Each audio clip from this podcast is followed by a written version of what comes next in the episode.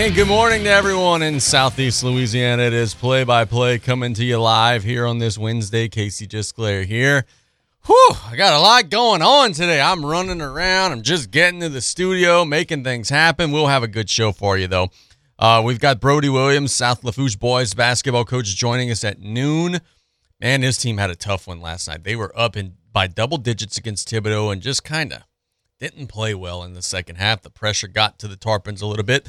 But give credit to Thibodaux. They get a home win over South Lafourche a result that surprised a few folks locally, but wasn't a, a tremendous surprise to to uh, some folks who'd watched Thibodaux. I kind of told you guys earlier in the week, hey, man, they played Southside really well when they're making shots and when they're playing with pace offensively, they're going to be tough. They got a win last night. Wags Brody about it at noon. At 12:15, my buddy Taylor Griffin, the Turtle, will be joining us. Taylor and I both have high school basketball coverage on Friday night as we're going to be traveling to Patterson. South Lafourche will be taking on the Patterson Lumberjacks. So that'll be a good opportunity for the Tarpons to try to bounce back. Turtle and I will be at that ball game um, on Friday night, and I'm going to also ask Taylor about LSU and the Saints and WWE and Nicholls, and we were both at the Nicholls game last night. What a blessing that is! Look, man, I want to say this, and maybe I mentioned this last week. The shows all kind of blend into one. You got the Thanksgiving holiday, whatever it may be. It's really cool to me, man, and I'm super proud of, of Taylor, um, and I'm super proud of uh, Thomas Roos. I'm super proud of you know Abby, who's taking pictures at the games. That's four people, and myself, you know, doing the games on ESPN Plus. Taylor does the PA, Thomas does marketing, and Abby is like our lead photographer at the newspaper. I'm so proud. Like that's four people from here. Abby's a LaRose gal. Thomas and Taylor and you know myself, we're all down the bayou people. That's four people that are making a big impact, man. Big impact. Like kudos to to that little core group right there of making a positive difference and helping the university and helping our student athletes, and then to widen that even further. Um, and I'm I'm not gonna brag too much about our newspaper team here, but like our newspaper team was at seven games last night. Seven games. That's incredible, man. Like we got a little three, four man crew. They we went out to seven games last night. No one else locally is covering the area. And you know, myself with the you know the radio work and coastal broadcasting and the newspaper, like we're doing a wonderful job. I'm so proud of them. Um, that's Abby, that's Riley Brantley, that's um, Catherine Bourgeois, and you know, just an excellent job. So proud of them. Our boys basketball scoreboard last night: Central Lafourche gets a 60 to 47 win over Morgan City. The Trojans continue to play well in the early portions of the season. We had a loaded local scoreboard last night. A lot of interesting results. Thibodaux beat South Lafourche 55 to 52, overcoming a I believe 12 13 point halftime deficit and defending their home floor and getting a big time signature win for them after a little bit of a rougher time at their home tournament. South Terrebonne falls 59 to 54 against Pope John Paul II. How could I say this nicely? Um, the Gators were really strong the last few years.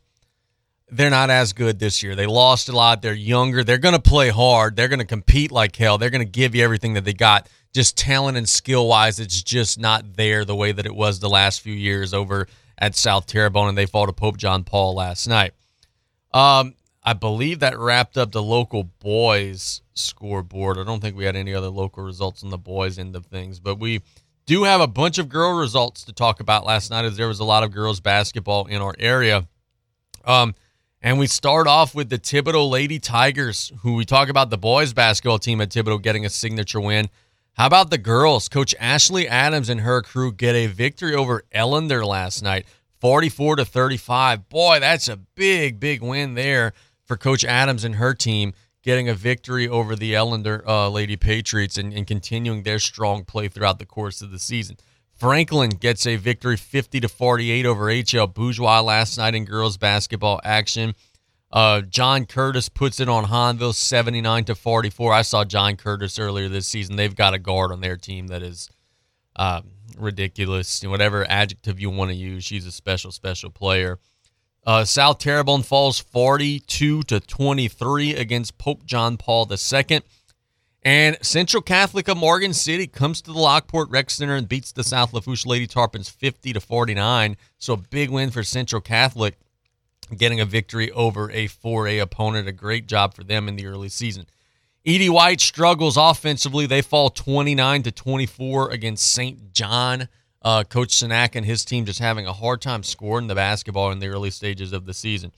Assumption gets a 46 to 40 win over St. James. That's a girls basketball result from last night, so kudos to them. How about Kathy Luke and the Houma Christian Warriors? They go on the road and beat East Jefferson 54 to 10.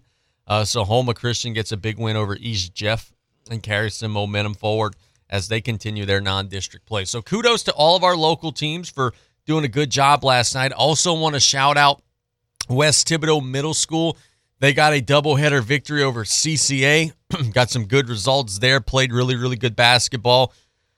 And I also want to shout out um, Bo Georges, which is a local uh, guy at LaRose Cutoff Middle School. He is was given the honorary number 14 jersey uh, for LCO Middle School. He is an eighth grader. He's a basketball player. He was given the honorary number 14 jersey in honor of the late Eric Thibodeau, a former South Lafourche standout and also uh, LCO standout, who wore the jersey proudly uh, was tragically killed in a senseless act of violence at a party a couple of years back. Um, and LCO started the wonderful tradition of giving a player that jersey, a player that honors, you know, the things that Eric stood for, which is, you know, high character and good work ethic and, you know, tremendous love and passion for the game. And Bo Georges is the latest uh, to earn that uniform, number 14, which he will wear proudly throughout the course of the upcoming season for LCO. We're going to be covering our middle school basketball teams just like we did our middle school football teams. The season is still um, young, very young. We're not in parish play yet. The teams are kind of playing outside of the parish. But whenever we dive headfirst, first, we're going to have some games that we're going to broadcast on the air live. And we also have some games that we're going to be, you know, talking about and stuff that we're maybe not going to be able to get to to cover live. But we're going to be following that uh, very strongly throughout the course of the season. Let's catch a break when we get back out of our first commercial break. let's go ahead and talk a little bit of uh, maybe Ed White. We'll talk a little bit of LSU and Georgia. Some new college football playoff rankings are out. And then at noon, we dive into Brody Williams, and then we get Taylor Griffin. So we dive into the phone lines for about 30, 35 minutes. Then we've got our mailbag today as well. And then at the bottom of the show, our picks. It's play by play on KLEB. We'll be right back after this. It's the Black Friday sales event going on now until the end of November. Check out the great new holiday deals at Southland Dodge, Chrysler, Jeep Ram, Fiat today, 6161 West Park Avenue in Houma. See the spectacular 2022 Dodge Durango with 51118 off MSRP, now 55912. Must finance through Chrysler Capital to qualify for Chrysler Capital and have a beacon score of 620 or less to qualify for CCAP 22 non-prime retail bonus cash. Some people just have a knack for being there when you need them the most. Like your third grade classmate who sticks up for you against that bully. The neighbor who gives you a jump start. And the friend who chases away that flock of geese at your outdoor wedding. Your State Farm agent has your back too, through good times and the not so good. And who's got your agent's back? State Farm, the company people have trusted for more than 90 years. We're here to help life go right. Call State Farm agent Ashley Barrios and cut off today at 985-632-0988. Did you or your loved ones go without this hurricane season? Well, this year, go with Industrial Power Systems, your only local power generation professional serving Lafourche for over 18 years. We offer sales, service, installation, and maintenance on all major brands of residential, commercial, industrial, and marine generators for the most trusted brands in the industry. Generac, Kohler, Briggs & Stratton, Cummins Onan, and many more. Industrial Power Systems. Power is our middle name. Call us today at 632-1692 or come see us on the back road in Galliano. Hello, friends and family. Taylor Griffin here, back again to talk about Dufresne Building Materials. Did you know that we have a new updated online order system called Dufresne Easy Buy? Come see us at DufresneLumber.com to check it out and get you started with a free quote. We now have eight convenient locations to serve you, which include Cutoff, Thibodaux, Luling, Belle Chasse, Arabi, Slidell, Gulfport, and Grand Isle. And no matter how big we grow as a company, we promise to keep that local family business feel and welcome you with a smile. So come give the local guys a try and experience the Dufresne difference. Pesky mosquitoes, gnats, and all kinds of South Louisiana bugs taking over your yard? Have no fear, Buzz Off is here to save your summer. Buzz Off is the only locally owned pest control company focusing on your outdoor living space. They use 100% organic ingredients, safe to all humans and pets. Check us out on Facebook or book your appointment today at buzzoffnow.com. Need our skeeter beaters now? Call 985-333-8989 today to take your lawn back. Buzz Off Mosquito Control. Safe, effective, guaranteed. Looking to achieve a healthier lifestyle but have little time? The Terrebonne General Executive Health Program can improve your overall health for a lifetime in one visit. With little to no waiting, you get a whole year of wellness in one convenient location. Our preventative screenings increase your well being by providing early detection against illness. With exceptional VIP service, you leave with a plan in hand to achieve a healthier lifestyle tailored for you. Call the Terrebonne General Executive Health Team at 985 850 6204 today. Wrestling has more than one royal family.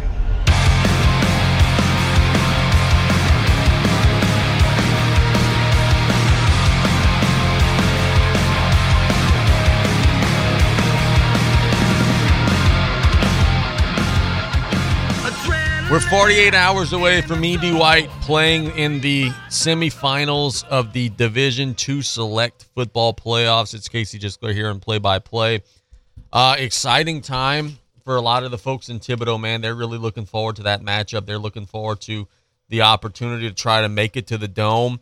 Uh, they've got a big, stiff challenge uh, in St. Thomas More that's going to be coming up for the Cardinals, but – I think Ed White is as good as anybody, and, and I think that there are a couple of things that if they do well, they're going to have a great shot. Stan and I kind of talked about this yesterday, and I mean it sincerely. You got to get off to a good start, right?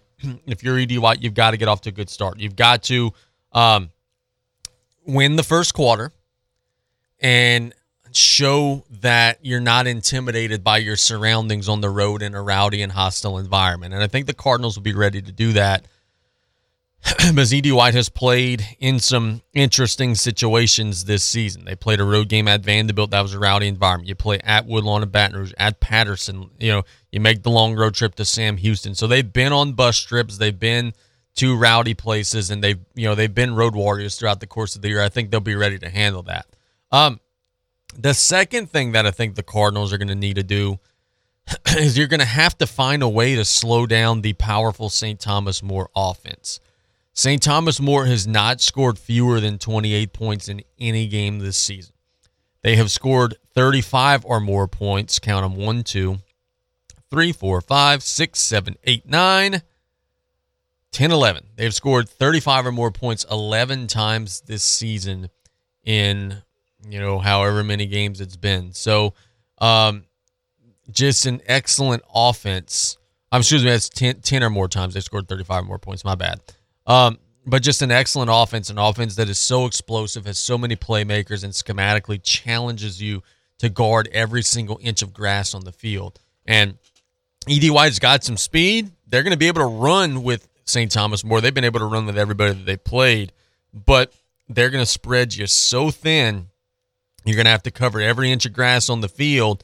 And then when you start getting overly concerned about the things on the outside and down the field, that's whenever they hit you into a a, a um in into the box and you know they run the ball right at you and go at the teeth at the teeth of your defense, knowing that there's not going to be many guys in the box because you got to be spread out to guard their receivers.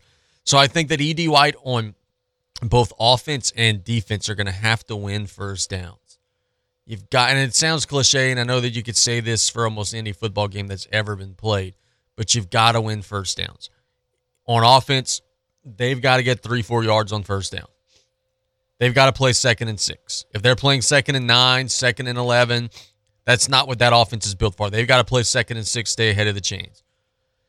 On the flip side to that, you've got to win first down on your end and force St. Thomas more into predictable situations. Uh, you know, maybe be a third and eight where you know they're throwing or whatever it may be. You can't give them the option to have balanced down and distance situations where they could either run it or throw it. Because if they do that, you're going to be guessing. And if you're guessing against an offense like this, you're going to see what we've seen throughout the playoffs, which is them scoring 30, 40, 50 points. But I don't think this is mission impossible, right? I don't think this is mission impossible. I think that this is going to be something that Ed White is prepared for. I think that they're going to be capable of playing with St. Thomas more throughout the course of the game. And I think that they're going to have a great shot just gonna be a matter of getting off to a strong start and doing a little, uh, you know, some of those situational things to give themselves a chance on the road. Um, the winner that matchup will face the winner between Lafayette Christian and Teurlings Catholic in the Dome. That Dome game would be Friday at noon. I got to tell you guys, um, if Ed White's playing next Friday at noon in the dome, like we're not going to have play by play. I'm going to be out there at the dome, you know, getting pictures and everything covering the Cardinals. So uh, just something to pay attention to is that there is the possibility of our schedule being altered a little bit as the Cardinals are, are continuing their march. Now, another matchup here, and this game we'll actually be able to hear on our sister station over at ESPN 100.3. We'll have a, a 5A game, and I say 5A, that's actually Division One non-select these days, where we'll have Destrehan, who will be playing in a semifinal matchup against Westgate. My old buddy Jeff Boggs will be calling that one play-by-play. Be joined by sideline reporter Keith Abear where you have Westgate, who's 10 and 3, traveling to take on Destrehan, who is unblemished on the season. Our sheet here says 12 and 1, but they're actually an unblemished 12 and 0 on the year. They haven't lost a game this season. Um, the Wildcats rolled through the regular season unbeaten, but then finally got challenged against East St. John in the last round. They went 21 to 20. Is really the only close game that Destrehan has played all year. Um, they had to defend a two point conversion play that could have potentially put them behind. They got the stop, and uh, now they're going to be hosting Westgate, a team like you. We know this with Westgate. You guys don't need me to t- like. no one listening right now that knows anything about high school football needs me to tell them that Westgate's going to have a bunch of athletes. Anybody who knows anything about you know the way this stuff works is going to know. All right, they're going to have talented playmakers. They're going to be able to run. They're going to be able to you know get the ball down the field. So if Destrehan could keep the big plays away from Westgate, then they'll have a great opportunity. But if Destrehan is able to limit that, then I think that you know Westgate might have a, a tough night. Westgate has lost three games this year, but pay no mind to that. You know when you're losing to Teurlings and Lafayette Christian and St. Thomas More, I mean that's just the best of the best. And and those results were close. They lost by eight to St. Thomas More, eight to Teurlings, and then Lafayette Christian did put it on them pretty good. But it's a Westgate team that's going to be battle tested, and they're going to be more than capable of playing really well throughout the course of the game on Friday. So you'll be able to hear that one over on ESPN 100.3. The College Football Playoff Committee has released their new rankings, and I mean, not surprisingly, LSU tumbled. They're all the way down to number 14 now. They've dropped nine spots after losing to Texas A&M. The top four is Georgia at number one, Michigan at number two, no surprises there. TCU at number three, and USC at number four. Really, no surprises anywhere in the top four. Those were the four that we all kind of understood. The big drama, though, was going to be who was number five because there was a lot, or there are a lot of teams that are kind of vying to trying to be that next team in line in case if there's a hiccup on Saturday. If USC loses on Saturday, who's going to be the next team in line? As of right now, that's Ohio State. They're currently number five in the country despite their embarrassing home loss against Michigan on Saturday.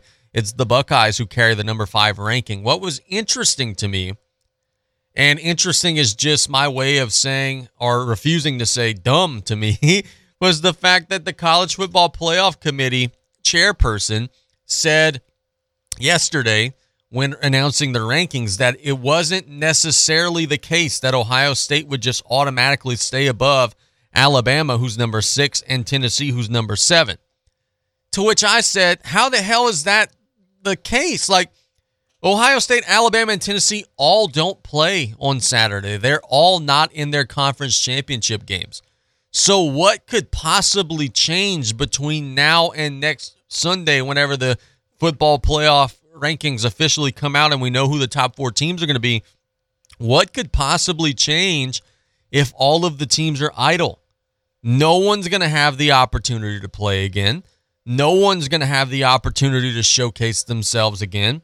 So, why would Alabama or Tennessee potentially jump Ohio State now if they haven't already jumped them? And look, I'm saying this from a position of I think Alabama should be number five in the country over Ohio State. Oh, they got two losses. Ohio State got one. I don't care. If Ohio State played Alabama's schedule, Ohio State would have four losses. Alabama's got a better strength of schedule and they have more favorable losses. Alabama lost on the buzzer to number seven and lost on the buzzer to number 14. Close, hard fought, could have gone either way. Ohio State, yeah, they lost to the number two team in the country. Sure, I give you that. That's in, in theory, on paper, a better loss. They got their ass kicked at home by multiple touchdowns. Alabama's losses were on the road at the buzzer, played a stronger schedule, played in a real conference. I could go on and on and on. So it was just puzzling to me to hear that, oh, well, it's not necessarily the case that Ohio State's going to stay number five. What would change? None of the teams are playing. What could possibly change that would cause Alabama to jump Ohio State or Tennessee to jump Alabama or whatever it may be?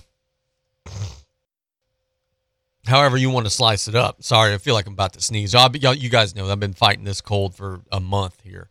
Um, so I thought that was interesting. LSU's number 14. You asked me if, if they win on Saturday against Georgia, what happens? They probably jump back into the top 10 slightly they'll be nowhere near the top four. They'd go to the Sugar Bowl and play somebody there. If they lose, they'll drop uh, 17, 18, something like that, and uh, still go to a solid bowl game, but it wouldn't be one of the top bowl games. Tulane is currently number 18, and big news yesterday from Tulane as Willie Fritz announces that he's staying with the university um, as Georgia Tech actually hires from within. Here's what happened, okay? And no one has reported this but just from covering a lot of these in the past, here's what happened. Willie Fritz was going to Georgia Tech, right? And I have no doubt that they probably agreed to the terms, probably agreed to the compensation, probably agreed to just about all of it, right? But here's what happens Willie Fritz is about to play in the American Athletic Conference Championship game. And a lot of times these coaches quietly make these deals and they say, all right, I don't want it to leak. You know, let's wait until Sunday when my season's done. Let's do it then. And then what happens is once it leaks, the coach gets angry, says, well, if I can't trust you to keep things private, you know, why would I want to go work for you? The trust breaks down, it erodes, the coach kind of backs away, and then and then it's all over with. So I have no doubt that the initial reporting that was done over the weekend, which had him off to Georgia Tech, I have no doubt that there was a lot of merit to that. And I have no doubt that he was probably very close to officially pulling the trigger there. But he probably wanted to announce it on his own terms when that didn't happen. He said, you know what, to hell with y'all. I'm going to just stay at Tulane. And, you know, Georgia Tech missed out. Now they have to promote from within, and they don't get a guy who I think is a pretty good football coach. Tulane will be taking on Central Florida in their conference championship game in a rematch of a game earlier this season where the Wave really struggled to handle Central Florida's offense. Remember, we told you at the time of that first game that Central Florida is quarterbacked by uh, John Rhys Plumlee, who is um, former Ole Miss quarterback. Uh, remember in the, the LSU national championship season, the Tigers dropped from number one to number two randomly after they gave up a zillion points to Ole Miss. John Rhys Plumlee was the quarterback of Ole Miss at the time. Remember that guy who really couldn't throw, but as fast as a track star and was running around and breaking tackles and doing all kinds of stuff to disrupt Dave Aranda's defense? That was John Rhys Plumlee. He's now at Central Florida. He's worked on his passing game quite a bit. He's a more proficient passer than he was then. He's still not, you know, Dan Marino in the pocket. His still primary weapon is with his legs. This season, he's rushed for 848 yards and 11 touchdowns, but he has thrown for 13 touchdowns and seven interceptions. So the challenge for Tulane will be how do you slow down the quarterback and and you know keep him in the pocket, make him beat you with your arm. And then the challenge from Central Florida's perspective is how do you slow down the Tulane power running game? As Tulane runs the ball so proficiently well, they've got a big, powerful offensive line and a great running back in Spears. Um, if you could make Tulane play um, obvious pass downs, you're going to have a chance to get them off the field. Because Pratt, though he's had a great season, it's more because of that play action, you know, unpredictable, catch the defense guessing type of offense. Tulane wants to run it and wants to pound the rock. That's primarily what they're looking to do. So that'll be a good showdown matchup there. If the Wave are victorious, uh, you're looking at like a Cotton Bowl type of thing. It would be a New Year's, you know, six matchup against a big time, powerful program. If you fall short, then I don't know what the you know the American Athletic Conference, uh, you know, bowl situation will look like there for the Wave. So big opportunity for them. Let's catch a break when we get back. We're going to Brody Williams of South Lafourche High School. The Tarpons fell last night in a non-district matchup against Thibodaux. We'll ask Coach Brody about that in the next segment here on Play by Play. You're listening to KLEB, 1600 AM and K274DE, 102.7 FM, Golden Meadow. The music on the bayou, the all new Raging Cajun, 102.7 FM. The music on the bayou, the Raging Cajun, 1600 AM, KLEB and 102.7 FM. It's the Black Friday sales event going on now until the end of November. Check out the great new holiday deals at Southland Dodge, Chrysler, Jeep Ram Fiat today, 6161 West Park Avenue in Houma. See the spectacular 2022 Dodge Durango with 51118 off MSRP now 55912. Must finance through Chrysler Capital to qualify for Chrysler Capital and have a beacon score of 620 or less to qualify for CCAP 22 non-prime retail bonus cash.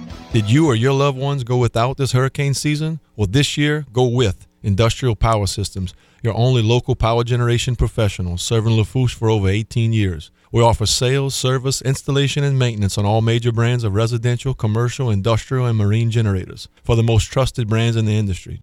Generac, Kohler, Briggs & Stratton, Cummins Onan, and many more. Industrial Power Systems. Power is our middle name. Call us today at 632-1692 or come see us on the back road in Galliano. Hello, friends and family. Taylor Griffin here, back again to talk about Dufresne Building Materials. Did you know that we have a new updated online order system called Dufresne Easy Buy? Come see us at DufresneLumber.com to check it out and get you started with a free quote. We now have eight convenient locations to serve you, which include Cutoff, Thibodaux, Luling, Belle Chasse, Arabi, Slidell, Gulfport, and Grand Isle. And no matter how big we grow as a company, we promise to keep that local family business feel and welcome you with a smile. So come give the local guys a try and experience the Dufresne difference. Pesky mosquitoes, gnats, and all kinds of South Louisiana bugs taking over your yard? Have no fear, Buzz Off is here to save your summer. Buzz Off is the only locally owned pest control company focusing on your outdoor living space. They use 100% organic organic ingredients, safe to all humans and pets. Check us out on Facebook or book your appointment today at buzzoffnow.com. Need our cedar beaters now? Call 985 333 8989 today to take your lawn back. Buzz Off Mosquito Control. Safe, effective, guaranteed. At Riley Johns Blue Boot Foundation, our mission is to help everyone be safer in and around water. Did you know drowning is the number one accidental cause of death in children under the age of 4 and the second leading cause of accidental death in children under the age of 14? Adolescents and adults are at greater risk of drowning in open water. Remember, drowning is preventable. Join Riley Johns Blue Boot Foundation. Home health services in South Lafourche are vital right now. Look no further than Lady of the Sea Home Health. For the sick, the elderly, and the homebound, our caring staff makes each day a little brighter, a little better. With quality health care and warm, genuine support, you and your loved ones are the most comfortable, content, and independent in your own home. Speak to your physician today about home health services from Lady of the Sea. Call 985 632 6900 for more information. Quality health care locally for you. There are over 3,600 RV dealerships in North America, and just over 1% of those earn the prestigious Top 50 Dealer Award. Bent's RV is proud to be in that 1%. Being a Top 50 dealer takes dedication to our customers, offering the best RV brands in the market, great service, and a huge parts selection. Our goal at Bent's RV is to enhance customer experiences through our commitment to customer satisfaction. Come on over to Bent's RV to experience a top 50 dealer or visit us at bentsrv.com.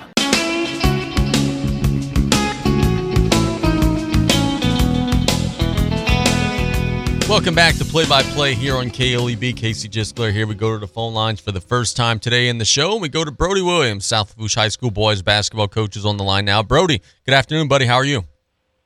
Doing well, Casey. How y'all doing? Good, bro. Uh, tough one for your team last night. You guys play Thibodaux on the road and come up on the short end, lose by three.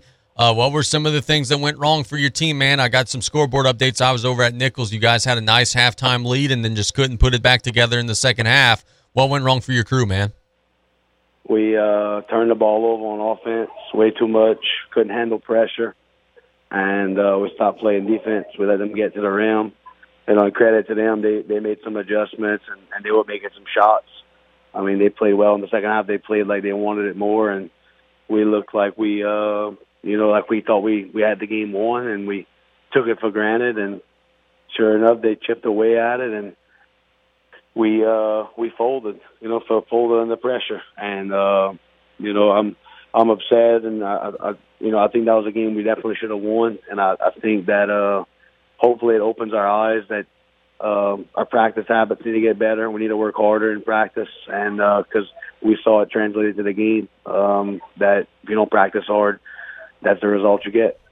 Had a 22 point lead against Bourgeois, and then they cut it down to as you know, little as I believe four or five. And then last night it's a 12 or 13 point halftime lead, and it evaporates. Uh, how do you get those guys to stress? Hey, man, like even though we built the lead, we've got to keep doing the things that built us the lead, and not kind of rest on our laurels a little bit and allow the other team to come back. Yeah, I, I mean, we, we we should never think the game's over. I mean, in any any circumstance, because you know teams can get hot and, and come out. I mean, we we need to come out and play just like we'd be zero zero, you know, and and play the game. We can't play, you know, lackadaisical or or scared. We still got to attack them on offense and defense. We we got to still play defense and talk on defense and rebound. And we can't just let oh you know they got to lay up. We still up by 18. Oh, they make another layup. Oh, we're still up by 16. Because if you have that mentality, before you know it, it's eight, six point, four point, and two point, and then they take the lead. And that's kind of what happened last night. They just slowly chipped away at it. We made silly turnovers in the backcourt, live ball turnovers, and um, you know they they they scored layups. And we, we fouled, and we stopped moving our feet on defense. And there was a lot of little things we're to look at on film. You know, I, I had a lot of amount. You know, as as a coach, a lot of I take a lot of responsibility, or all the responsibility. Really, we need to get them ready in practice and, and stress to them that um, you know we, we got to finish games, not just play for two quarters, but play for four quarters. On a more positive note, you guys did build that first half lead and were playing pretty well. What were some of the things that you guys did well to uh, in the first two quarters to you know get that double digit lead? You know, they came out. We thought they'd come out man. They came out zone on us, and uh, we also started the game zone. So uh, they hit, you know, they hit an early three pointer. Then we came back, ran some good quality offense. Uh, they collapsed on the inside, which you know that's a big game plan. Always get the ball inside to our big guys uh, to score, and then inside out, that's a good shot for us. And we we kind of answered back with some three, with a couple three pointers, and uh, then we went man to man, and we did well. Played good good defense. Uh, I think defense is the is the is the main thing that allowed us to build the lead because we were scoring, you know, on offense, not a whole lot, but we were scoring some points. But they only scored uh, 11 in the first half, you know, and nine of those came in from three pointers, and when we were playing zone. So um, we were we were playing with energy in the beginning. We were we were getting you know, disrupting some passing lanes. We took a couple charges. We were getting some rebounds, but then you know, in the second half came, and that that same energy wasn't there, and uh, we let them just sneak back into it. Tell me about um, your next matchup, which is against Patterson, I think, on Friday. I, I, say that because they haven't played a game this season or they're getting their football guys back. And, you know, I saw they were scheduled to play New Iberia last night, but there's no score posted, so I don't know if that game happened or not. Uh, are you guys going to be making the trip out to St. Mary on Friday? Yes, we're still playing on Friday, uh, JV and varsity. JV starting at 6. Uh, and no, this, this we are their first game. They did not play uh, New Iberia. They um, they canceled that game on Tuesday because some of their guys, their football guys, were banged up from uh, from the season. Um, you know, I kind of talked around and asked some coaches, and I hear they're going to be pretty good. The athletic, uh, we don't have. I mean, we have a last year film on them that I got from uh from somebody, but um, we don't have any film from this year because they didn't play yet. Uh, I heard they got a lot of returning guys, and they're athletic, and I mean, they went to the quarterfinals in the in football, so I'm sure they're going to have some athletes uh, we're gonna have to show up and play. We're gonna have to play our game, and if we if we if we gonna if we struggle with handling pressure again, and we want to make silly passes and, and turn the ball over, it's gonna be a long night for the Tarpons. So uh, so go ahead, cool. Oh no, I was just going to say, you know, how do you approach that? You know, you're go- kind of going in blind. You you kind of are not knowing what to expect. Whereas they've probably got multiple films on you. How do you approach that in practice before Friday? You just kind of work on your stuff and, you know, maybe, you know, press break and some things you're expecting to see?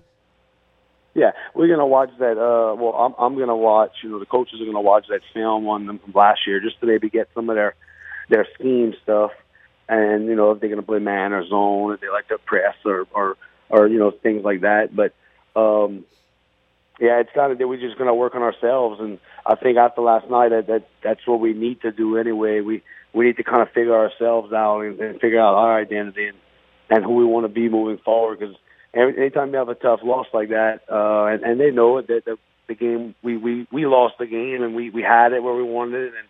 And you know, credit to Coach Clark and, and Thibodaux. They played their butts off, and they they started double teaming BJ a little bit and, and doing different things. But there should have been no reason we didn't win that game. And I think going forward, I think they understand that, and I think we just got to work on ourselves and and and get better at what we do, and and more of on the effort side of things, and and doing little things right, like boxing out, closing out, uh, things like that, getting better what we do, and and then go into the game and play our game, and and and, and be sound, and and hopefully come out with a W. What was the mood of the team like last night? Because look, man, those kids know a lot of the guys on the Thibodaux side. You don't want to lose to your buddies or anything like that. How are they feeling after kind of you know dropping that one in such a tough and hard fought fashion? Yeah, I know in the locker room they were quiet and nobody said nothing. I think they kind of knew that we let it slip. I mean, their first lead they had of the game was, uh, I think, with three minutes left or four minutes left in the fourth.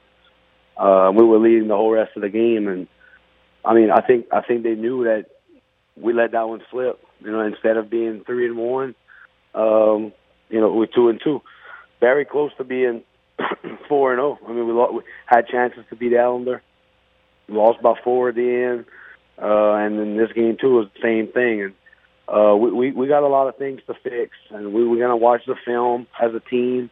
Um, because I think they got to see it with their own eyes to see what we see, and uh, and we'll go to practice. We got to work on those things. You know, as as a young coach, I'll, I'll be the first to admit I made a you know probably a rookie mistake. I tried to do too much and put too much stuff in, and I think we really just got to get back to the basics and um, really playing solid defense and not try to outdo ourselves on offense. Just run what do what we do and get good at that. And uh, I think that's kind of be the plan going forward as of right now. Just working on us and, and working on the fundamentals and, and things of that nature. You know, Facebook is a beautiful thing. I actually was able to watch your freshman game despite not being there. Man, those younger Tarpons are playing good. They get a victory to start off their season against Terrebonne. There's got to be a, a, proud feeling for you as a coach to see, man, those younger guys are hungry and they played super well against the Tigers and open up their year with a bang. Yeah, absolutely. Got a, a, a promising future. Um, you know, Coach Crosby told me they played extremely hard, and the first half I think we were winning big, you know, and then they kind of chipped away at it. But then he said these guys they're resilient, you know, they they fight. He said uh, Terrence Pete took a forearm to the face or something, and no call, and he didn't he didn't throw his hands up or complain. He he just played. He just took it right in the chin and kept going. And you know that's kind of like the the attitude we need. That just that rough and tough, that old Tarpon basketball way. And um, you know that that's that's always been an advantage of ours. We've had tough teams, and usually the tough team wins. And from what I hear, Coach Crosby telling me from what I've seen so far, uh, they're a pretty tough bunch. Very good, brother. Thanks so much for the time. We'll see you on Friday, man. Appreciate it, Casey. Thank you. Yep, that is Coach Brody Williams. Look, I, I respect what he said there um, at the end. He said flat out, hey, I made a lot of mistakes. Uh, rookie coach tried to do too much. And um, look, man, when, when you, you got a big lead, you got to be able to, to finish that game out. Um, people are going to blame whoever they want to blame. But at the end of the day, the onus is going to fall on the coach. And he's the first one to say, hey, man, he said it multiple times in the interview. I take responsibility. We've got to close that one out. That's a game that you've got by double figures on the road. It would have been a very quality win against a good Thibodaux team. You've got to finish that one out. And that's one that the Tarpons couldn't slam the door on, left a little crack in it. And you leave a crack in the door to a good team in their gym, they start making some shots and chipping away. And Tarpons got to figure out how to hold on to leads. They had a 22 point lead against Bourgeois before you knew it. It was a five, six point game, and you're in the fourth quarter and you're having to re win the game that you'd already won. Last night was the same situation, except when Thibodaux made that wave, you weren't able to battle back and re win the game that you had already won. So tough one last night, but I think it'll be a learning experience. And now you're facing Patterson, who's going to have athletes, and you're not really going to know a whole lot about what they're going to do because they've got so many guys who um, you don't know, you know, where they're coming or going, and you know, there's football players coming back, and you know, it'll be an interesting test on Friday, a game you'll be able to hear right here on KLEB. Let's catch a break when we get back. We're going to the Turtle. Taylor Griffin will be joining us. We'll talk about the Tarpons. We'll talk about, you know, LSU and the Saints and Nicholls and WWE and everything that Taylor and I usually get into. We'll chat about in the next segment. It's play by play on KLEB. The French Connection, the all new Raging Cajun, 102.7 FM.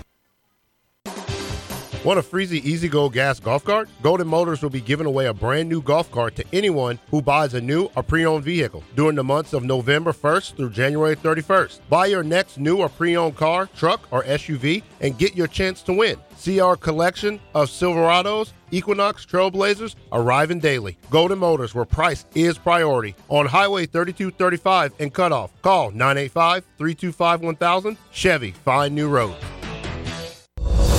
Celebrating 75 years in business, Danos has been setting the standard for generations. Become a part of something bigger and join the team. We're currently hiring for drivers, warehousemen, riggers, crane operators, and forklift operators to work out of Port Fourchon. So apply now at danos.com or call 1 833 GO DANOS. Great jobs, great people. That's Danos. You have a pest control problem? Roundtree's Pest Control and Supplies has an experienced staff that can guide you with the products to use yourself for your home or business. They carry a full line of professional products for termites, mosquitoes, ants, wasps, fleas, bed bugs, mice and rats, or any other pest control needs you may have. That's Roundtree's Pest Control and Supplies. Call 985-475-3314. That's Roundtree's Pest Control and Supplies. There are over 3,600 RV dealerships in North America, and just over 1% of those earn the prestigious Top 50 Dealer Award. Bent's RV is proud to be in that 1%. Being a Top 50 dealer takes dedication to our customers, offering the best RV brands in the market, great service, and a huge parts selection. Our goal at Bent's RV is to enhance customer experiences through our commitment to customer satisfaction. Come on over to Bent's RV to experience a top 50 dealer or visit us at bentsrv.com. If you've never been to a Rouse's market during the holidays, we'd like to officially invite you. We're your fresh seafood market for your casseroles and dressings, your full service butcher shop with Cajun specialties, your place to get your complete holiday dinner. Above all, we're a family owned grocery store that supports our community so you can feel really good about shopping for your holiday meal without running around town to check off your list. The best stuff for the holidays is right here at Rouse's. Terrebonne General Health System, where medical science meets the art of caring, is committed to providing the latest advances in medical technology with a gentle, caring touch. This is evident in our high tech, high touch approach to healthcare. As a trusted healthcare resource, we deliver both life saving, compassionate inpatient services and life changing preventive care, while also providing wellness needs and outreach throughout the Bayou region. To learn about how Terrebonne General is providing innovative healthcare solutions, visit tghealthsystem.com.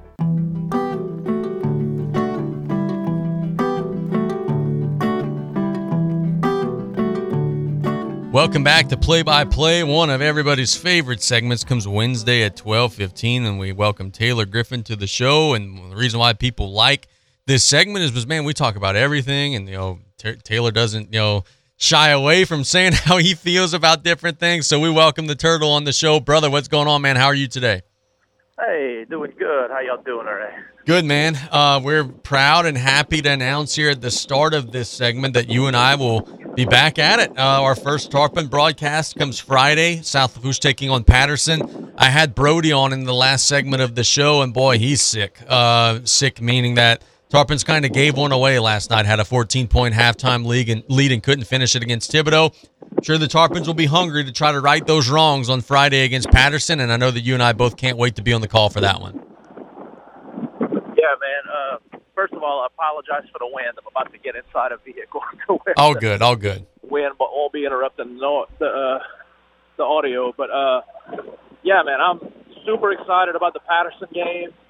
You know, an opportunity for the Tarps to get better, take a step back in the right direction. Uh, you know, it's unfortunate we couldn't be at the uh, at the Thibodaux game last night because of our Nicholls obligations, but yeah, it's uh, it's all about learning as always. It's all about finding new ways to take steps forward. I mean, it's his first year. You know, the the Tarpons just got a little bit of growing up to do. No big deal. I I wouldn't read into it too deeply. I think they'll be fine.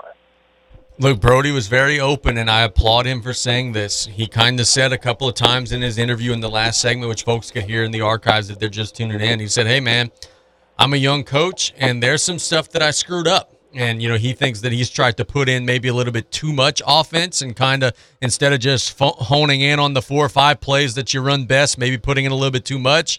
You know, he talked about how, you know, they've struggled to hold on to leads and, you know, how he's got to help the guys manage that better.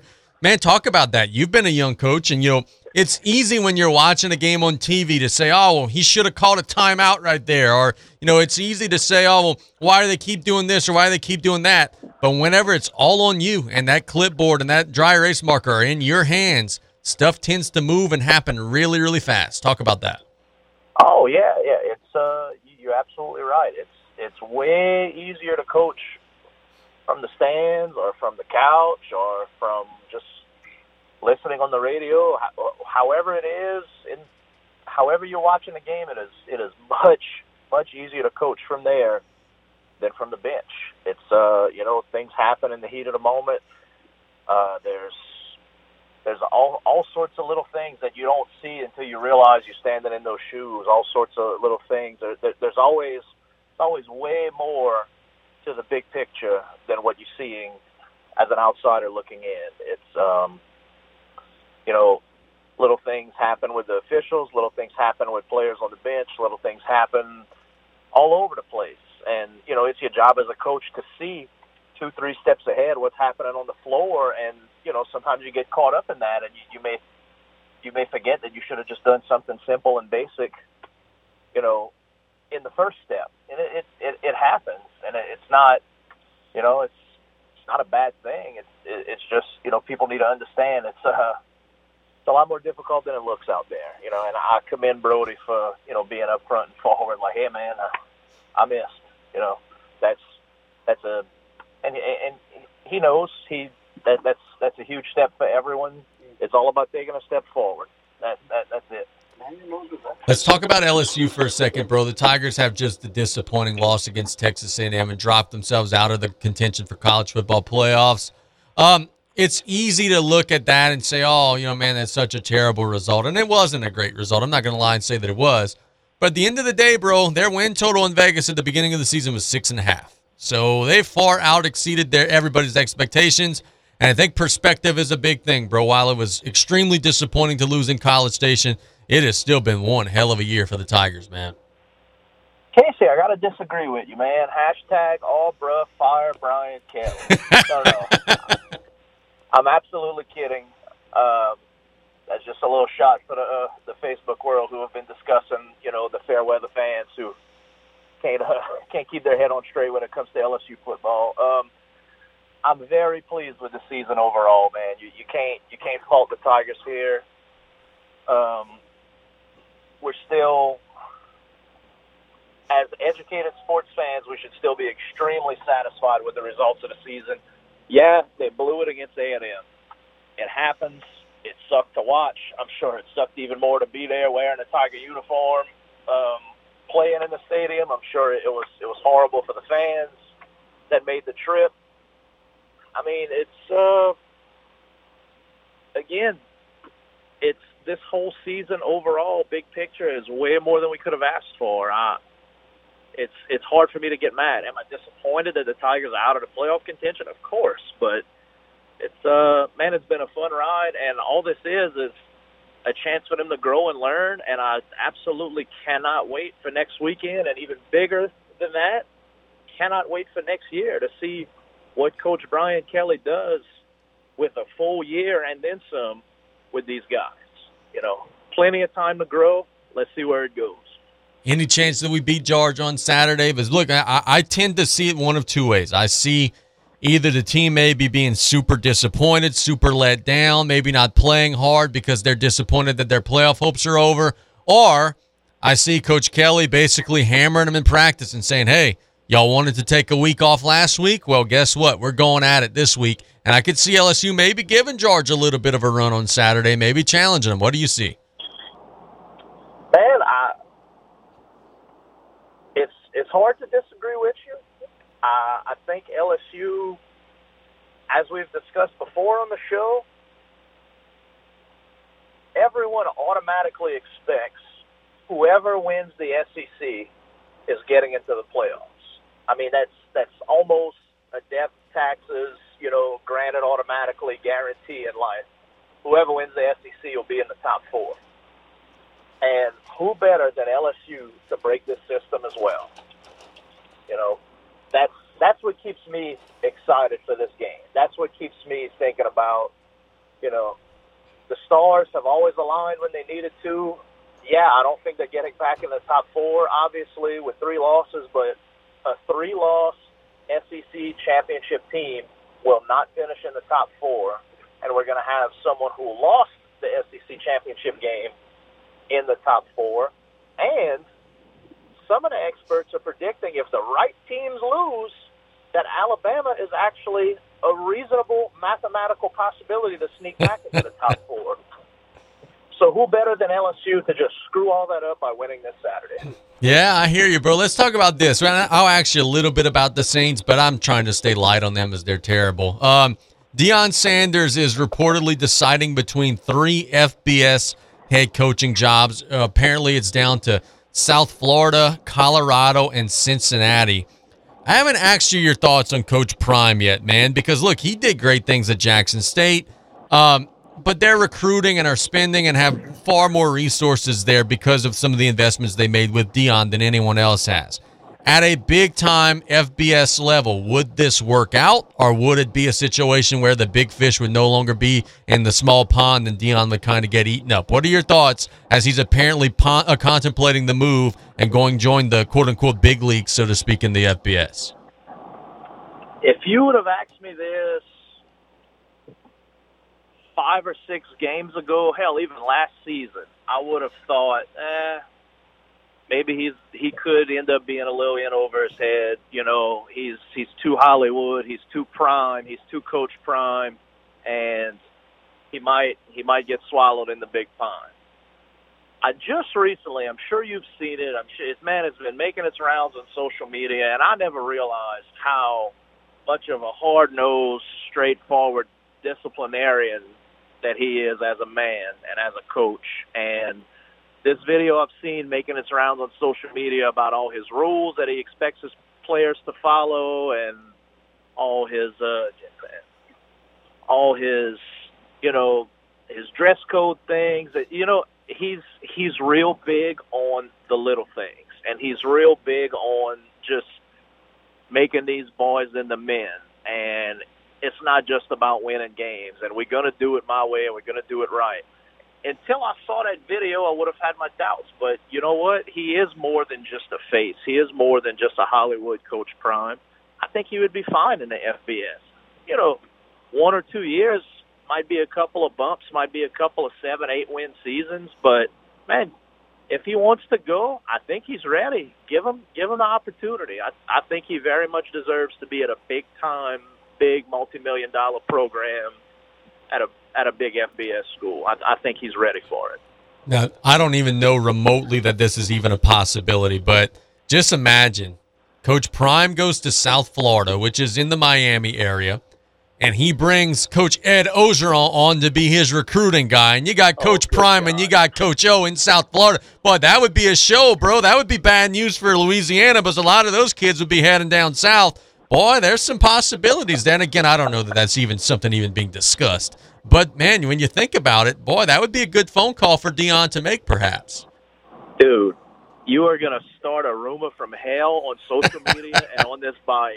You need to stop that. but uh, hey, I could see it. That would be a match made in heaven. You know, Coach O has proven he's great at some of the small things. He's proven to be great at some of the big things. But I think number one overall across his entire career, he's definitely proven to be the best recruiter in the game for the most part at times. Um, for him to match up and join Coach Prime, man, that would be interesting. That would be scary for all the recruiting competition out there bro. The, again, this is this is just you. Uh, this is just you and I spitball, and you just came up with this idea off the top of your head. No rumors. We're not starting anything. But man, that would be something. That would be something. Look, the, the, Saints are playing Monday Night Football against Tampa. Somehow they still got some sort of a chance to win their division, despite being four and eight. But it was a struggle on Sunday. You lose thirteen to nothing to San Francisco. Um, man, talk me through this. Like, why why are we still doing the Andy Dalton thing? Why are they not trying something else? And look, at times Dalton has played well. I don't want to lay all the blame at him. But man, when you've got three quarterbacks on your roster who have played snaps, why are they not at least attempting to try something else?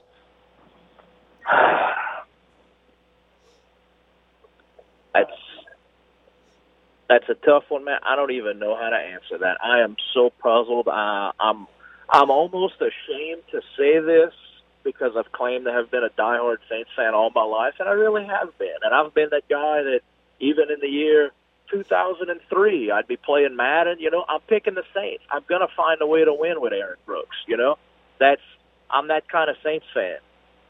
I didn't even watch their last game against San Francisco. Yep. I'm done with them. Man. It's uh, I I know that's me not doing my job, not being sorry to the community who may have been expecting a better answer than that. I, I've given up on them. Uh, unless someone offers me free tickets to the game, I'm going because it's a social event. I'm not going to watch good football. Like it's the Saints are just so disappointing this year. Why is Andy Dalton still in the mix? I don't know. And just kind of as we discussed earlier, it's easy for me to coach sitting in this truck right now, not being, you know, not being in the Saints locker room, not being on the field, not being on the sidelines. But um, I don't get it. I don't agree with it. I think the season, while you still mathematically can win your division, I think, you know, the season is almost too far gone. You know, to just keep doing the same thing. Let's mix it up. Let's have fun. Let's let's shake up the whole NFL and the way teams prepare for us. Put all three healthy quarterbacks on the field at one time. We've got to do something. We've got to try something. Is Jameis healthy or not? He's dressed out. He, he's pumped up to, you know, to be with his teammates and supporting them. And you know, is he listed as healthy? What is he? I, I really don't know, Casey. Yeah, no, he, he he's been kind of bickering in the media, saying, "Oh man, it hurts my soul. I want to play. I'm good to go. I shouldn't have lost my job to injury." It's like he's been whining and saying that he's healthy. Yeah, he's he's out there and available. I I thought, yeah, I, I do remember reading about that. How he was he was sad to you know have lost his job due to injury, but like, okay, if he's back and he's ready, what are we doing? What are we what are we waiting for? Like, who's holding him out and why? And if you don't think he's 100% ready to be the guy, then make him the part-time guy.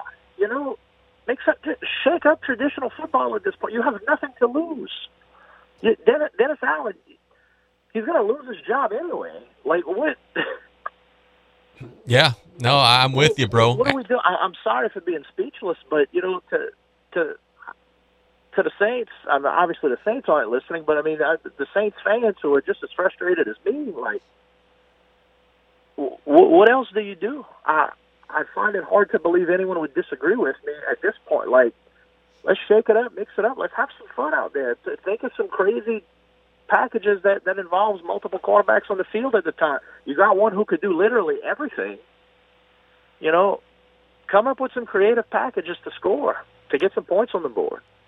I'm with you, partner. Look, let, us talk a little wrestling, and we're gonna talk wrestling outside of WWE first. Then we'll get into the WWE stuff. Ricky Steamboat had. They're not calling it a last match, but it was like a Ric Flair esque match over the weekend where he was in a, a six man tag. I thought that he looked pretty good. Um, did some of his usual stuff. So I'm gonna bounce the question off of you.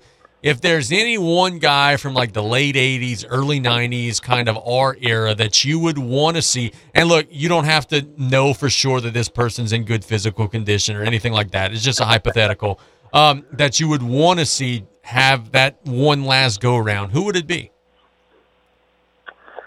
Man, I know we got to see his prime, and I always hated the guy. I still don't like the guy. I know we got to see some of his best work and his best years when we were growing up, mid to late 90s. But I know he was very much active in the late 80s and early 90s. I would want to see a good Bret Hart last match for him to, you know, get the good one that he deserves. And I think, you know, doing his best work. Like I, I would have loved to have seen like a Bret Hart, Kurt Angle clinic. That would have been big time. That would have been a That- showcase. That's something that you know, as a fan, would be extremely entertaining to me. Um, man, uh, other than him, nobody really jumps out in my mind right now. The, the only ones that pop up are, man, that's, sad to say, but they're all dead. You know, like uh, I, I think of Randy Savage. You know, having having a one more good last match that matters because the last thing he was in was embarrassing. They should have never done. You know, I I think about Junkyard Dog. Uh, I think about Andre the Giant. You know, it's no there's nobody left. So all all, all I got for you right now, without really putting a whole lot of thought into it, is a good one more time Bret Hart versus Kurt Angle. That that's that's my dream match that I I feel that we we missed out on as as fans. You know, my answer, and you, you talked about, you know, perhaps somebody who was deceased. I, I think today, with the lack of quality heels, I think that Mr. Perfect today uh, would be Oh, MJF on steroids. I think that he would be so much better than what um, anything that we see on TV today. I think Mr. Perfect today as a bad guy, I'm I'm better than you heel would just be exceptional. Yes, yes, you are correct. That's uh hard to disagree with, man. He he was the total package. He he had it all, the mic work, the ring work. He he got real heat. He found a way to make you hate him, and He was uh he was something special. He, you're absolutely right. So let's talk about Survivor Series. Team Belair defeats Team Bayley in the Women's War Games match. The Bloodline defeats Sheamus, Ridge Holland, Butch, Drew McIntyre, and Kevin Owens in the men's match. Um, you've also got Austin Theory winning the United States Championship. Ronda Rousey defeats Shotzi, and AJ Styles defeats Finn Balor. What'd you think of the show, man? I thought it was pretty good. You know, the, anything that Sami Zayn and Roman Reigns are part of, I like. I thought that the stuff with Theory was pretty cool. He gets his moment winning the United States Championship. You kind of called that one a couple weeks ago. The women's match, eh, it was all right. I was a little disappointed that we didn't get Sasha Banks, but Becky Lynch returns. That's pretty cool. What were your thoughts on the show as a whole? Oh, um, just for um, I mean, I'm I'm not like a huge Becky Lynch fan, but for the pop and for the just for the overall quality of the show, you know, for for the the fans, I mean, having Becky Lynch comes back come back is is great. It's she's great for the business. I'm happy they did that with her. Um, Theory coming up big in the uh, in the U.S. title match. That's man, that's another good one. Um, I, uh, I I have no idea why. I don't remember what I was doing. I I missed the AJ Styles Finn Balor match some kind of way. I don't know what went wrong. I need to go back and watch that. I read that it was amazing, so I obviously need to go do my homework. Um, dude, main event, absolutely love it. I could really care less about the bowling, the brawling brutes, and you know, Sheamus is kind of eh, whatever. Drew McIntyre is kind of eh, whatever. The when we when we got to the first of all, the storytelling leading up to it, you know, with Roman Reigns doing the whole like, no, wait, let's let's let him go in instead, and it was kind of like the like the loyalty test. Um, you know, sending Zayn in, um, and then the the end, the end of the match, the storytelling, the drama, the Sami Zayn low blowing Kevin Owens, you know, turning on his friend, even though they were opponents that night, they were still up to that point. Storyline said they were friends, and this was going to be tough for them to get through. He low blows him. The the the dramatic hugs at the end with the bloodline finally accepting Sami as as one of their own. You know, he's no longer an honorary Uce. He's the real thing now.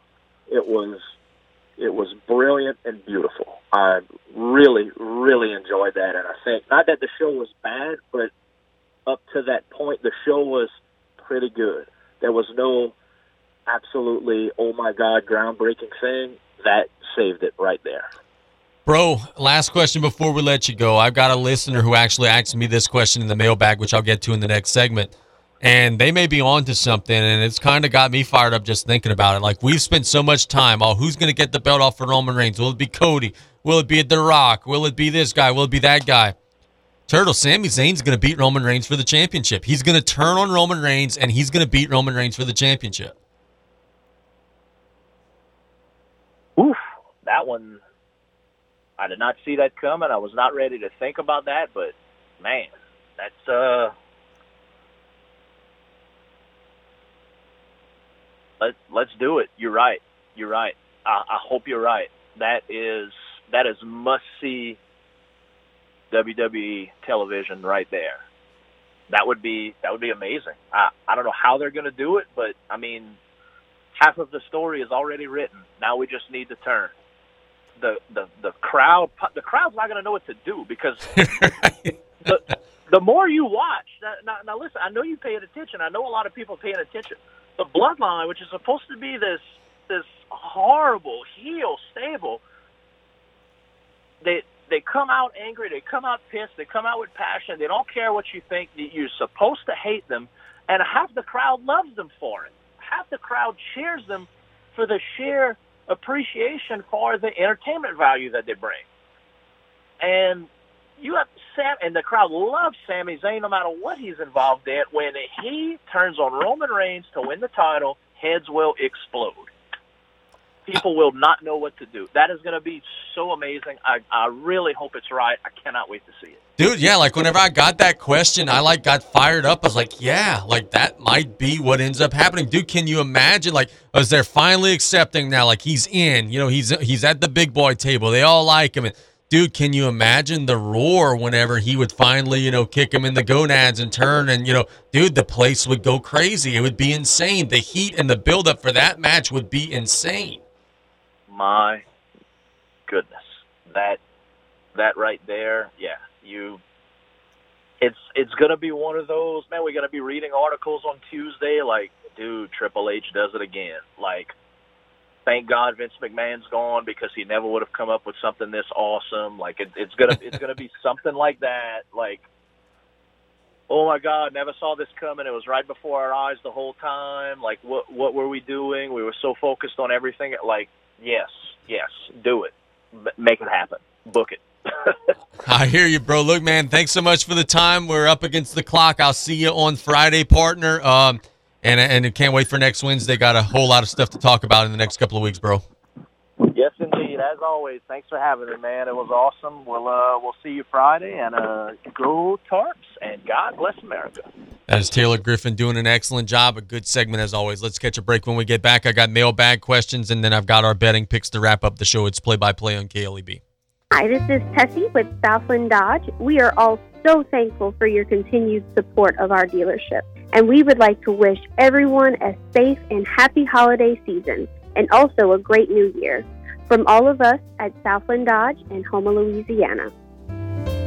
Want more from your bank? Open a Cajun Pride checking account at State Bank and Trust Company and enjoy the benefits. Unlimited check writing, overdraft protection, online banking, mobile banking, debit card, ID theft assistance, safe deposit box discounts, prescription drug discounts, shopping, travel, entertainment discounts, and much more. Call or come in for more information about applicable fees and terms. State Bank and Trust Company.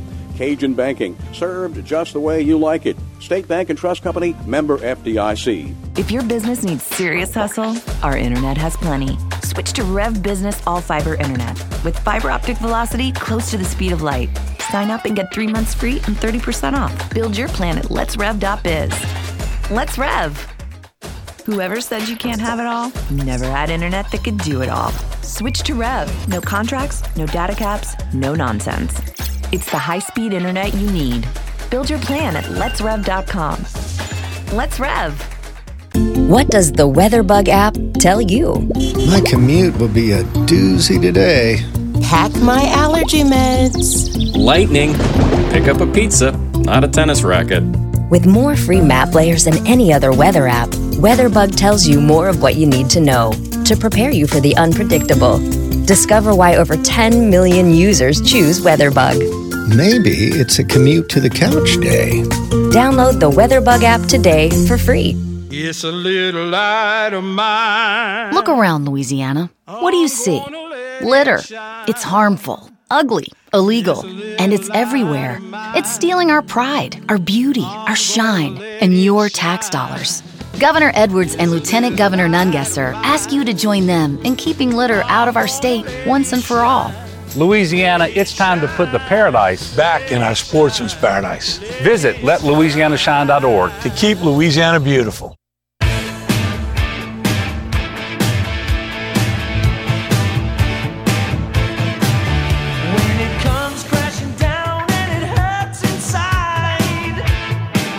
Welcome back to Play by Play here on KLEB. Let's dive into the mailbag. We kind of did two segments into one there with Turtle. We got a little bit long. I'm gonna end up. We're gonna end up needing to find a way to like just get Turtle in here for a day. Like he's gonna just need to find a way. Sorry, Dufresne, if you're listening, we're gonna have to steal your guy from you for about 90 minutes every Wednesday. I'm kidding, of course, but boy, that would be great. He adds a lot to our shows, um, and we love spending our you know 20 25 minutes with him every Wednesday. Uh, let's get to our mailbag. If you've got any mailbag questions for us, I'm at Casey underscore Gisclair on Twitter. We're at KLEB Radio on Twitter.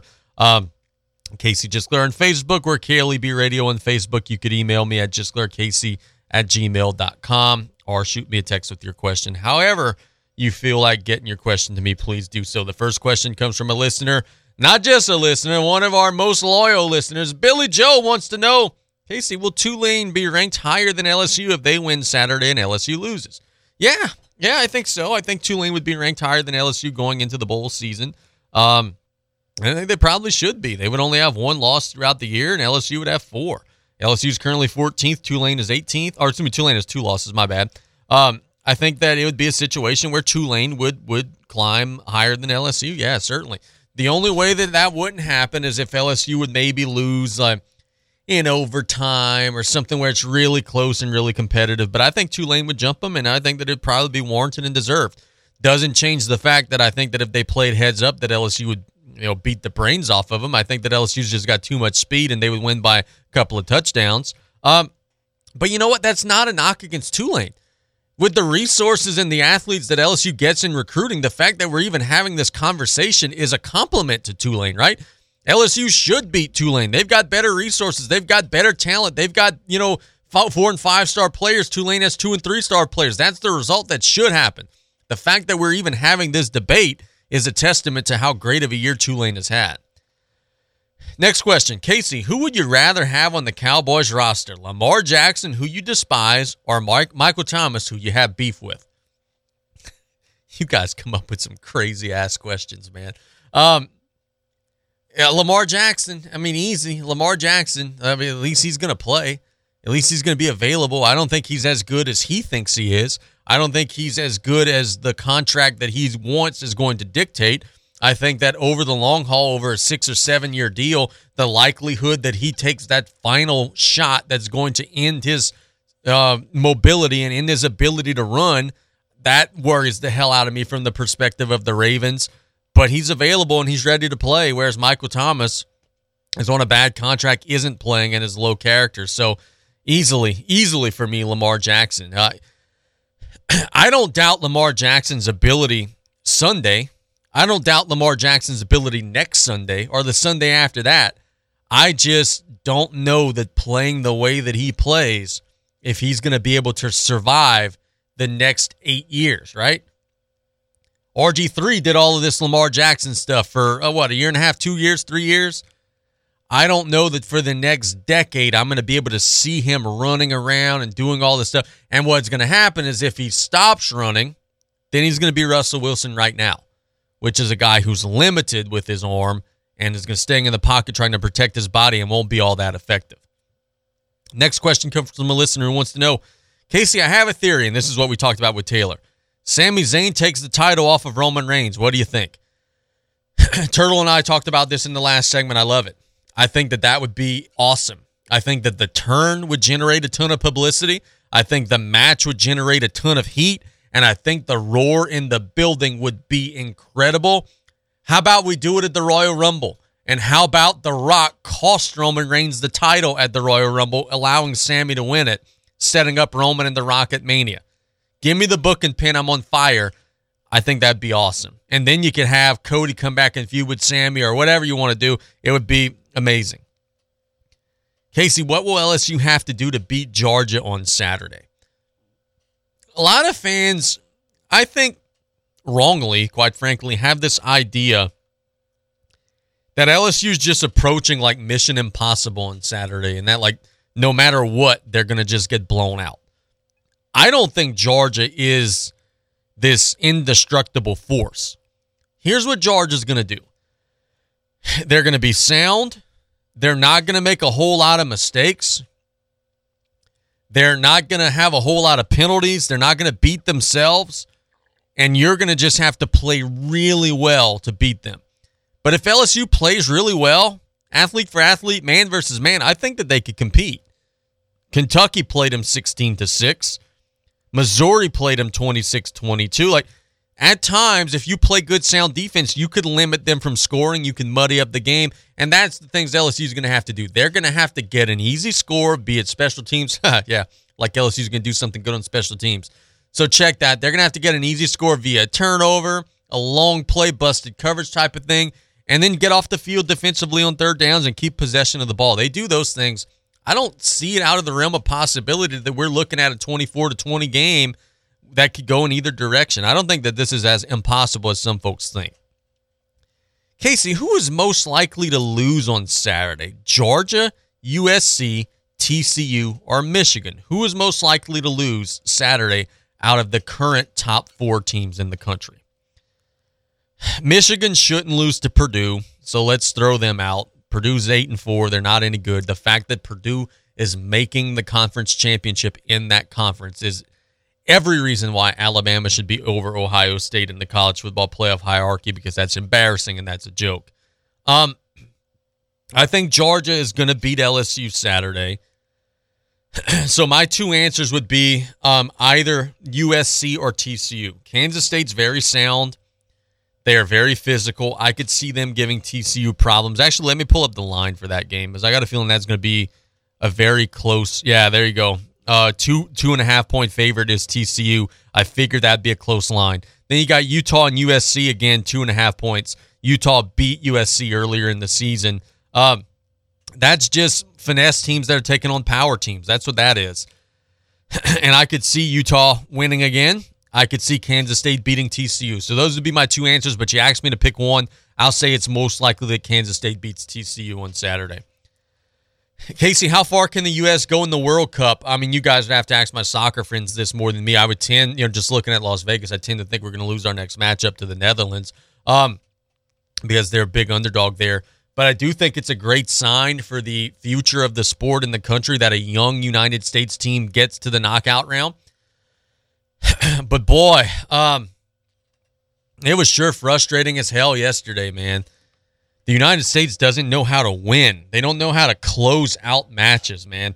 You're facing Iran, you're up one nothing, and there's like three, four minutes left in the match, and you have possession of the ball, and you got guys that are pushing the ball down the field and are like shooting, and and there was even a match I think with like 90 seconds left, or a moment where 90 seconds left, where a guy's going down the field, gets almost into the box and launches a shot, and even the announcers are like, "Bro, just nestle the ball into the corner." Make them kick it out of bounds. Do your throw in. Take your time doing your throw in. Like just keep possession. There was a lot of selfish play from the United States late in the match. Um, instead of just draining the clock out, it'd be the same as if a football team was up by seven points late in a game. The other team has no timeouts and you're throwing bombs. Like, bro, just run the ball. Let's get out of here. Let's get the hell out of here.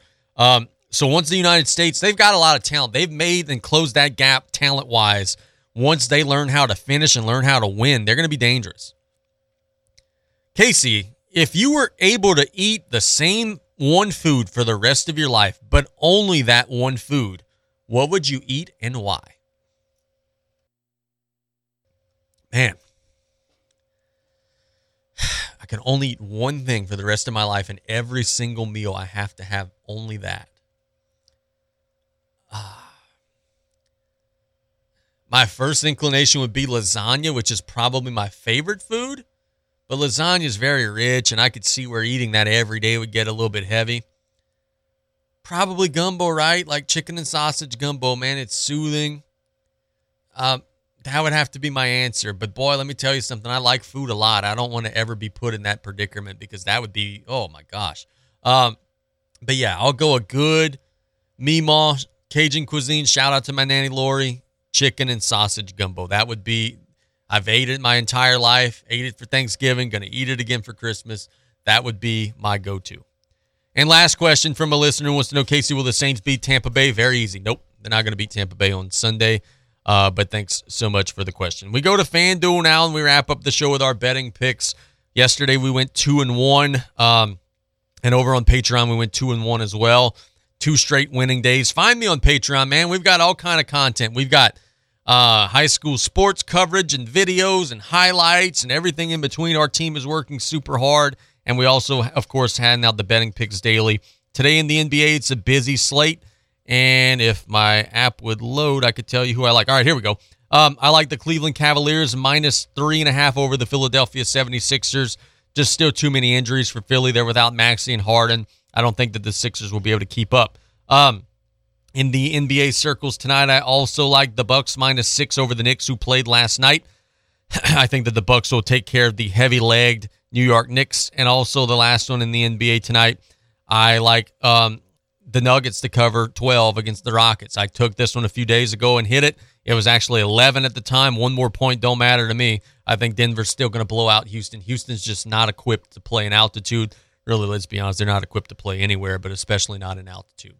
Wrap up today's show. I want to thank Brody Williams and Taylor Griffin for the time. Tomorrow, we'll try to have on some other coaches to uh, let you guys know how things are shaking out in the local high school scene. I've got a pulled pork sandwich in front of me that I'm about to devour. So I've got to wrap up right here. Thanks so much for listening. You've been listening to Play by Play on KLEB. Have a wonderful rest of the day. Looking out the window, looks gorgeous out there. Take care of yourselves. Love you guys so much. We'll be back tomorrow here on KLEB. God bless. A careless driver can change your life in an instant. Do you know what to do or who to call?